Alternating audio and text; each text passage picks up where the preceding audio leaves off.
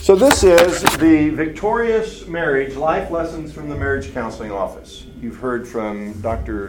Dave Morgan and uh, Dr. Chris Gonzalez, and uh, you have your doctorate? Ashley Dumas, Dr. Tracy Hall, and myself. We're all marriage and family therapists.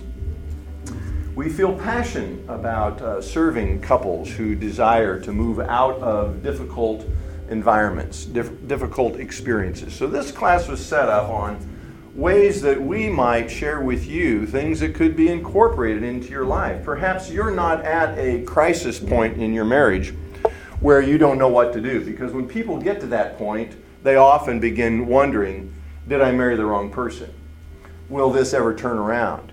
Is this just not a good thing? Perhaps there's someone else out there that's better than what I currently have. Perhaps it's just too much pain for us to overcome. And those are hard questions to process. Uh, of course, my prayer would be that you would never encounter those difficult experiences. But when both are determined to pursue that, it makes it a much easier path.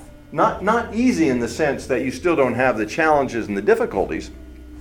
It's that when you're partnering on that journey, you have a greater opportunity to latch on something that's going to work within your marriage. The greater challenge is when you're in a marriage relationship in which you two are not on the same page. One perhaps is pursuing selfishness, the other one is wanting to pursue relationship. And this is where it becomes very difficult. Because the one who is usually interested in the relationship is willing to do whatever it takes in order to turn that marriage around. But the selfish person isn't really thinking about that because they're only thinking about themselves, what they want, what they think is best for themselves. And they can't get everybody else on board with what they want because it's too selfish. It's not at all relational. So, if you're on that path, and I believe you are because you're in this class, where you desire to stay connected and engaged in your relationship, you want to keep the conversation going.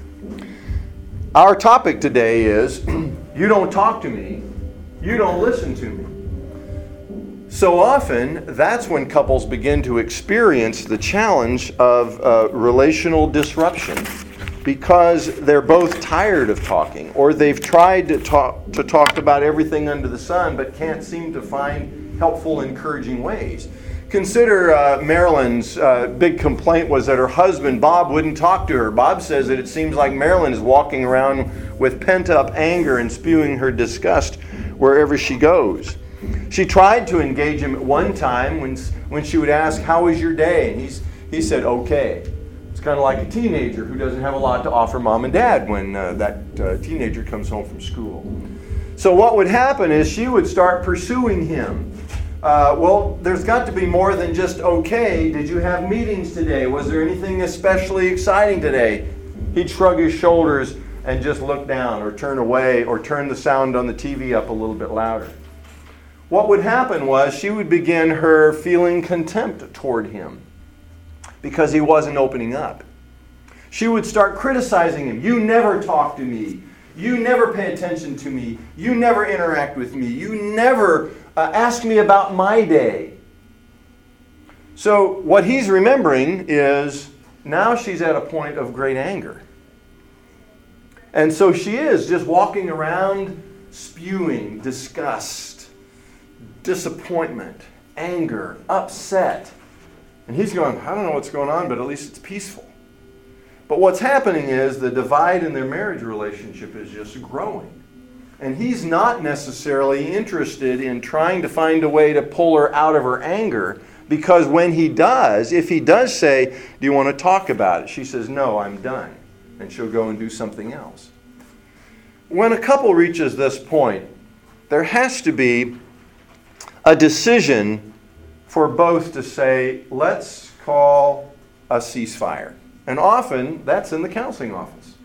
Because couples come into the room so filled with upset, so filled with disappointment, so filled with anger, that it's hard for them even to be in the same room. I can often tell when they're coming in in great uh, disappointment and divide when they come into my office, and it's not a real big office.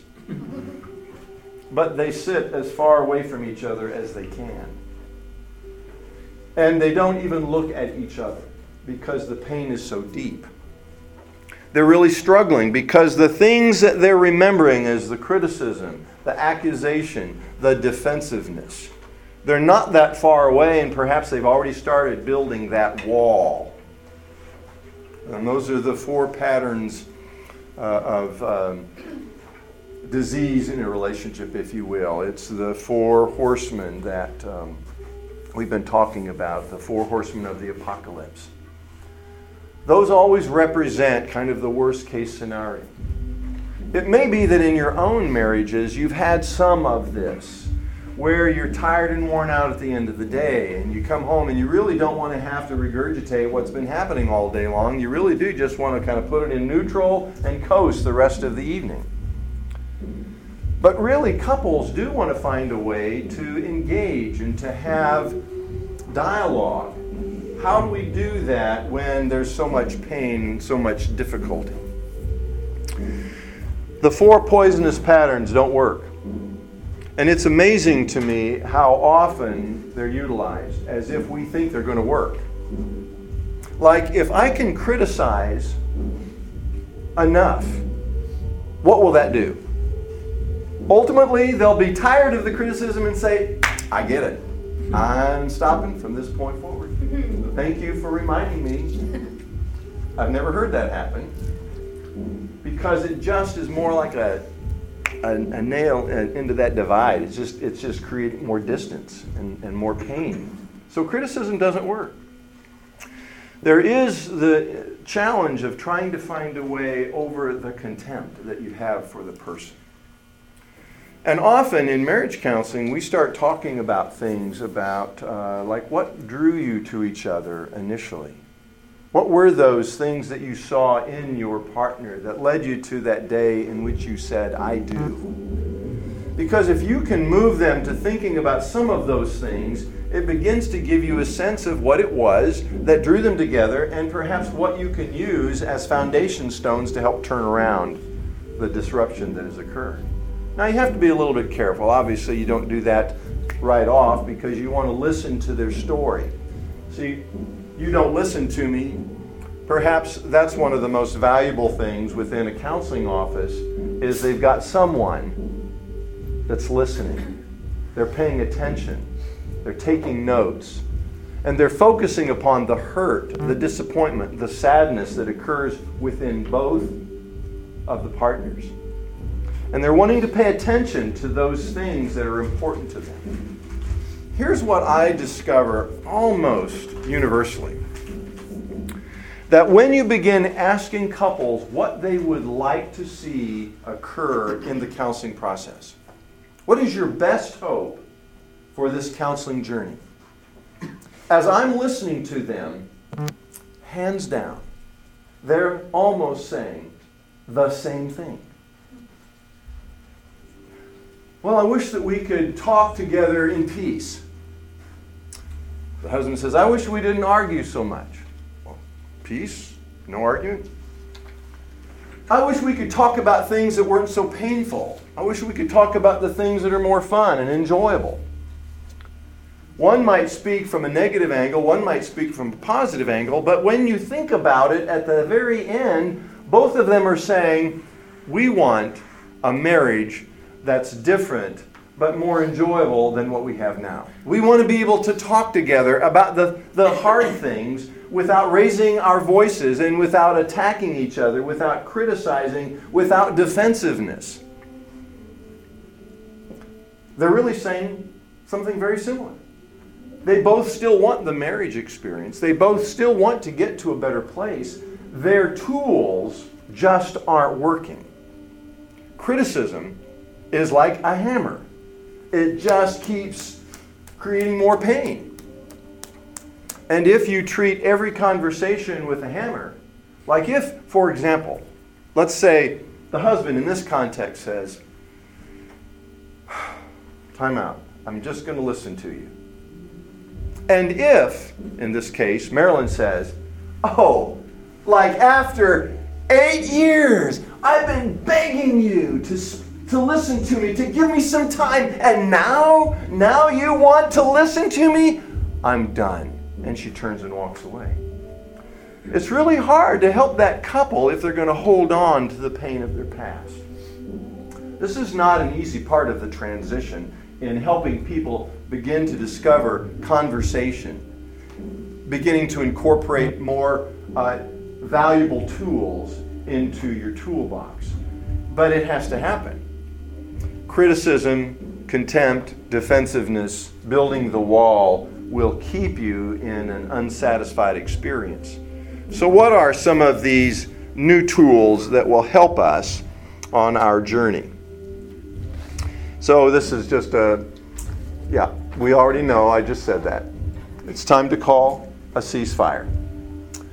So, incorporating patterns that will help rediscover the love that you have for each other. First, tell each other what you want rather than what you don't want.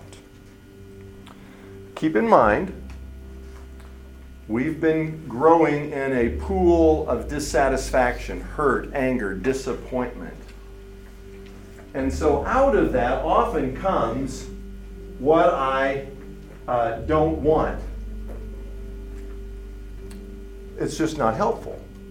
So in therapy, we try to help couples find the well, what is it that you do want? I want to be able to have a conversation of respect. And then the husband says, Yeah, that would sure be nice. I would like that conversation where there's more respect for each other. Well, let's talk about what does that look like when you're having a conversation of respect? Well, he's listening to me. He's paying attention. He's validating. Great, I like those important tools. And for you, husband, what does it look like when she's speaking to you with respect? Well, she's not raising her voice. She's not criticizing. Uh, let's. What is it that you would like? Well, I would like a lower volume of conversation. I would like to have no distractions around so that we can focus on each other.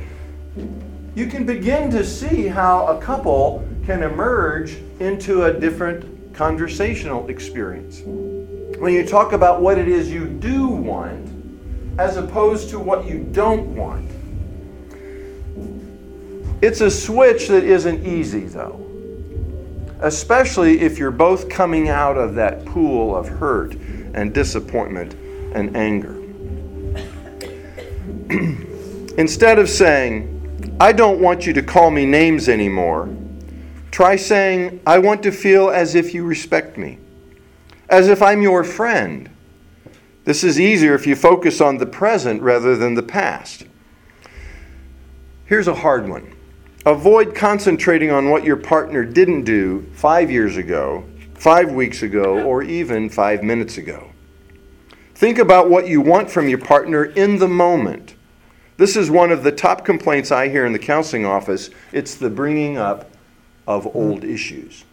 Well, I get it because you see, there's a wound there, and it's hard to let the wound heal when it seems like the person who caused the wound is sitting not more than three feet from you. But here's where you have to incorporate the helpful conversational tool. You have to push the pause button, you have to take a deep breath, and you have to pay attention to what it is you want to achieve, not highlight all of the historical disappointments. That will just weigh you down. And that's what leads people usually to the divorce courts because they're so overwhelmed with sadness and disappointment they cannot see hope. So, turning that around, reminding yourself of what it is you would like in the present. Now, what I like to do in the counseling office is, in fact, use the counseling office as an opportunity to practice because I remind them you don't have a recent history of interacting in that way.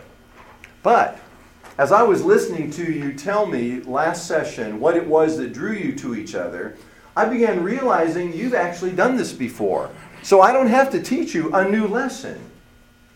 What we have to do is we just have to bring it back up and begin to utilize that experience again. Because you can talk respectfully. You can interact as friends. You can even talk about hard issues without raising your voices. You can actually listen attentively and validate what the other person is saying because you did that before. Now, let's practice that in the session. So, as they begin talking about what it is that they both want in this process, so when the husband wants to jump in maybe ahead of time, I just put my hand up like this and let her finish. And then I ask him, Bob, what did you just hear Marilyn say? Well, she said, excellent. He's beginning to practice. Did you hear anything else? And how do you know if you heard what Marilyn said? He said, Well, she's going to give me this. I go, Exactly. So you want to pay attention to this because Marilyn will do this if you're not capturing what it is that she's saying. So, in this first turnaround, being able to focus on what you want rather than what you don't want. Somebody has to start that, though. Usually, couples who are both hurting want the other one to do it. Why? Because they're, they're hurting. And they feel like they've been the one pushing forward. Reflecting on the passage I read from Romans, be the first to outdo the other one. Be the first. Especially since both are in session, both have a desire to do something different. And so, if both of them are making that commitment to do it differently, you can reach a place in which you feel encouraged that change is beginning to occur, that you're beginning to talk in such a ways that people, that the other one is listening. And that's important for the turnaround. You've got to feel and have confidence that the other one is validating, is listening. So there's always the speaker, there's always the listener. You know that. Second, second principle respond to each other's statements of need with open ended questions. This is also hard because this is where defensiveness generally has the best opportunity to be expressed when someone says, um, I would like to speak with greater respect. Oh, yeah, well, I'd like to feel respected too. Immediately, you're moving away from what it is you're hoping to develop on your marriage journey. Defensiveness is one of those hard ones because you might feel as though when the other one says, I wish we could have a conversation where there was mutual respect, the other one automatically thinks, oh, you're talking about me, aren't you? that I'm just not respectful. Or like, you're always respectful. That will move you down away from the hope that you have for the counseling process. So don't jump in by stating your own need and avoid reacting defensively. Instead, here's where listening comes in. Because you really do have to step aside from self. The marriage journey is so often about pushing the pause button when someone else is speaking. So, if you can do that and you try to listen and understand what your spouse is saying, here's where the questions can be helpful. What could I do that would make you feel more respected? It's a great question. Now it's like the person who is not speaking is interviewing because he or she is wanting to understand what it is that respect looks like in your mind. So when you ask the question, well, what could I do that would make you feel more respected? And let's say in this case, Marilyn says, well, if you would listen and not interrupt. So if I was paying attention, that would help you feel more respected. Most husbands don't quite get that so early on. I may have to help them with that one. But it's valuable if we can just listen. That shows respect. Like, I'm going to wait until you're finished. Now, Marilyn would need to be careful about having an opportunity of going on and on and on and on. You see? Because it would move them off track. She needs to state clearly what it is that she would say, This helps me feel more respected. She has to avoid going back into the history and reminding him of all the times he didn't listen, all the times he didn't respect, all the times that she felt like she was talking to a brick wall. So both are having to give effort and energy to turning this big ship around. But it can happen. So as you're listening and understanding, you're not reacting, you're paying attention. Now, here's where you have to do a little bit of self development here. And I'm speaking to myself. I grew up with three brothers, so defensiveness and attack was automatic.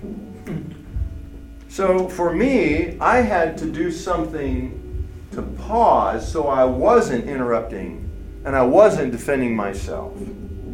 I had to remind myself this is not about me right now, this is about Nadine. As I trained myself to push the pause button, I got better and better at listening to what she was saying because I wanted to be able to validate what she was trying to tell me. And what's interesting is when you start that process, in no time, the other one also joins in, learning to listen, learning to validate more effectively. And that's what will help move you to the kind of marriage experience you both desire. Just remember this each person is responsible for what they think, what they say, and how they behave. When you embrace that truth, you will move faster and further down the marital journey in successful ways than if you put your thoughts, your words, and behaviors on your partner or some other situation. That's why ownership is so valuable on this journey of improving communication. Another great question, I think, is Can you tell me more about this? Sounds like a counselor's phrase, doesn't it? but it works. And it's sensible, it's reasonable, because the person who is listening wants to interview, they want to ask questions, they want to get to know what it is that the other person is saying. And so it's always a good question to say, Can you tell me more about this? And then the third pattern that will help you rediscover that experience that you both desire is to express appreciation to the spouse who's been listening. Tell your partner when you feel you've been heard and say, Thank you. That felt more respectful. Thank you for listening. Thank you for giving effort, for giving energy to paying attention to what I was saying. These simple steps can be used under just about any circumstances, any topic. It could be that you want to ask about a need for companionship, uh, your sexual relationship, a balanced checkbook, uh, help with chores. The dynamics are all the same because you see, you can incorporate accusation, contempt, criticism, defensiveness, all in those topics. So, whatever it is that you feel tension, if you can recall these three simple truths, you can find new hope in the way that you're interacting. The thing that I find most frustrating for couples is it just doesn't happen like that. Because there is an automatic response that's been building over the lifetime of the disappointment. If you have a pattern of appreciation, you can get over those little hiccups much easier. But if the pool is built on the criticism and the defensiveness, the accusations, the contempt, it's harder to make that shift. Most people want it to happen like this. And my reminder is it just won't in some, some experiences, you're actually having to learn a new skill. And it may take a while to learn that skill of being able to push the pause button and listen. See, I didn't have to learn that skill growing up with my three brothers. Nobody was telling me, Mike, really, you should listen to what your older brother is saying. Perhaps there's some truth in what he's saying. There was no truth whatsoever. I had to defend myself.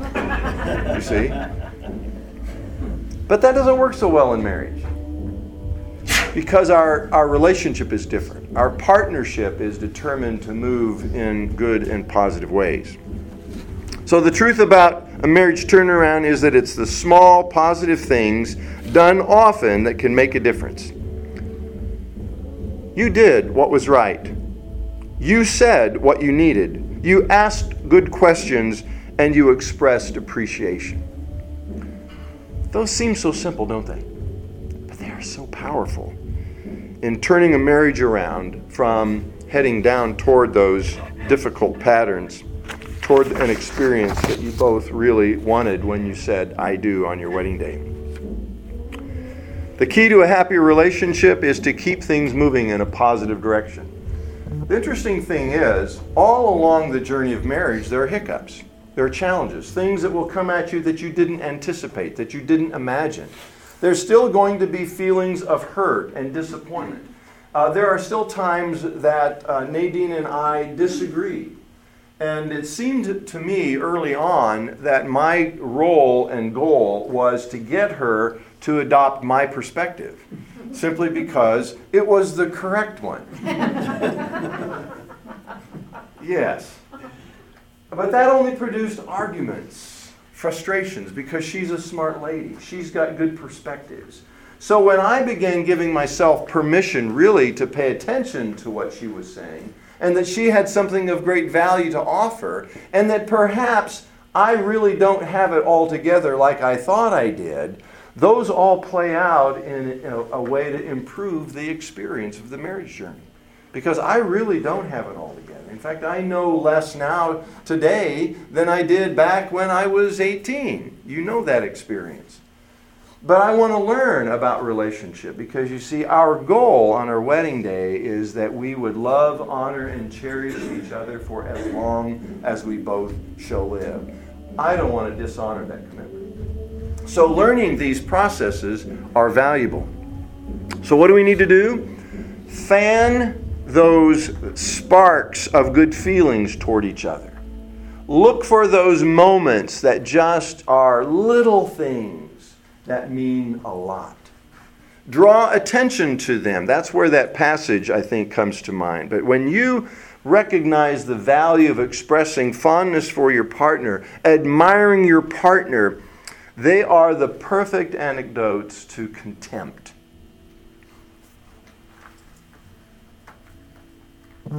I think I missed some of those. So, be on the lookout. Constantly scan your environment and observe your interactions with your partner. Rather than finding fault, look for evidence that your partner is getting it right. Catch your partner doing something right. It's kind of like uh, I've seen little magnets on refrigerators. It's catch your kid doing something right we often think that may be the best place to start to help them feel better about themselves. I'd say, well, start with your spouse. Catch them doing something right. The small things are the things that will start building a strong foundation for the kind of marriage experience that you'd like. And second, express it. Find excuses to offer compliments and praise for what you're noticing. The little things, how she fixed her hair, how he helped clean up the kitchen, how she brought, bought your favorite ice cream, how he helped uh, uh, doing something else around the house, or perhaps watching your favorite television show over his. Those little things, those small things can contribute to the kind of marriage experience we are all interested in developing. When you see them, let your partner know what you've noticed, and that you're grateful. Those things seem so simple. It's really how couples started. They spent time focusing on what the other one was bringing to their world that was blessing their world. They would highlight the things they liked about the other person. They would spend time sharing all of those good feelings toward each other. And it began happening over and over and over again. They were sparking, uh, the, they, were, they were fanning the flames, if you will, to that point in which they said, We can't live without each other. This is going to be the best marriage on this planet. And then they look at their friends getting married and they're in disappointment and frustration and they're going, We will never let our marriage be like that. You, you're mindful about it. And then life happens. Things start picking up speed, especially with career and building a home or getting a home set up and pursuing uh, other activities. And then children come along and they take a lot of energy. And sometimes it's the frustration and the, the just the journey of wanting children and them not coming as quickly as you want, and then finding other issues. And you just see how life becomes so heavy, so challenging, so difficult. How do we turn it around?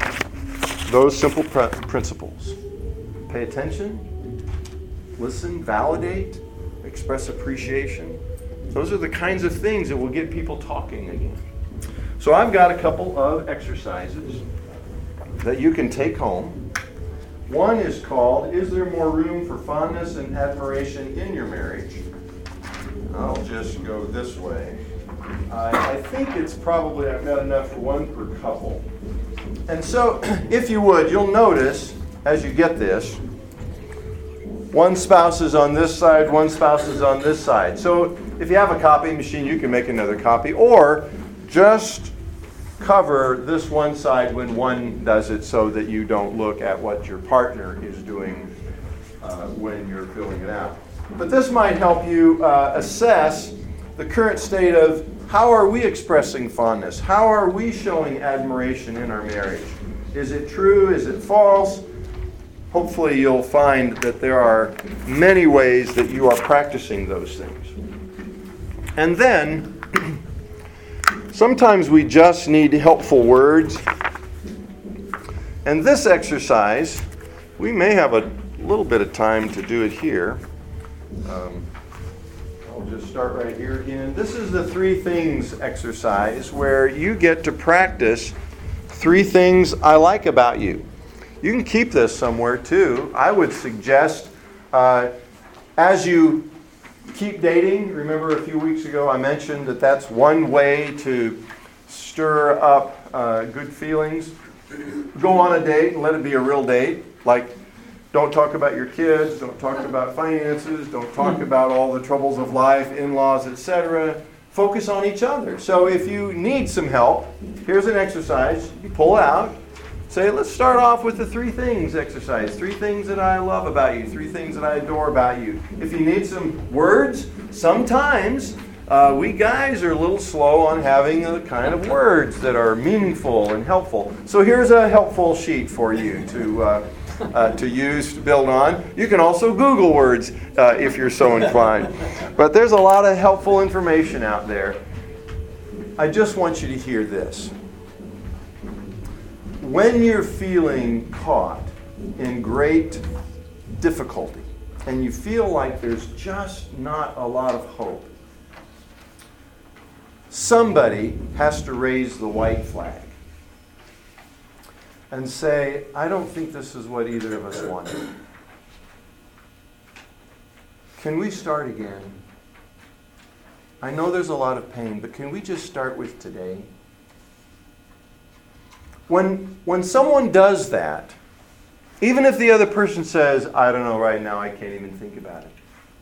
The one who raised the white flag, if they could just simply say, okay, maybe tomorrow. Somebody has to plant a hopeful seed. Sometimes it's in therapy when couples come to therapy. Not all couples go to therapy.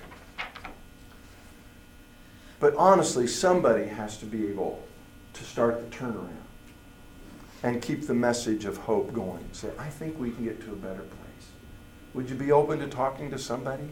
Maybe there's somebody at church. Maybe there's an experienced couple that could mentor you. Maybe you don't have to pay someone for counseling. Or maybe your church will help you. Otter Creek will help. But there is a way, if you ever feel like things have become so heavy that you just don't feel very hopeful, I want to encourage you to recognize there is hope. Questions, thoughts? Next week, Tracy Hall will be speaking on You Don't Understand Me, Getting to the Heart of the Matter. There may be a little bit of uh, overlay simply because uh, we've had a lot of overlay in the, in the presentations in this class. Um, but hopefully they've been of value to you, and uh, I'll close with prayer and we'll send you on your way. Holy Father, descend upon us and may we sense your presence. You are the God of hope. I pray for the couples present here today that you provide them with hope and encouragement on their journey of marriage. Bless them in Jesus, I pray. Amen. Have a blessed Easter.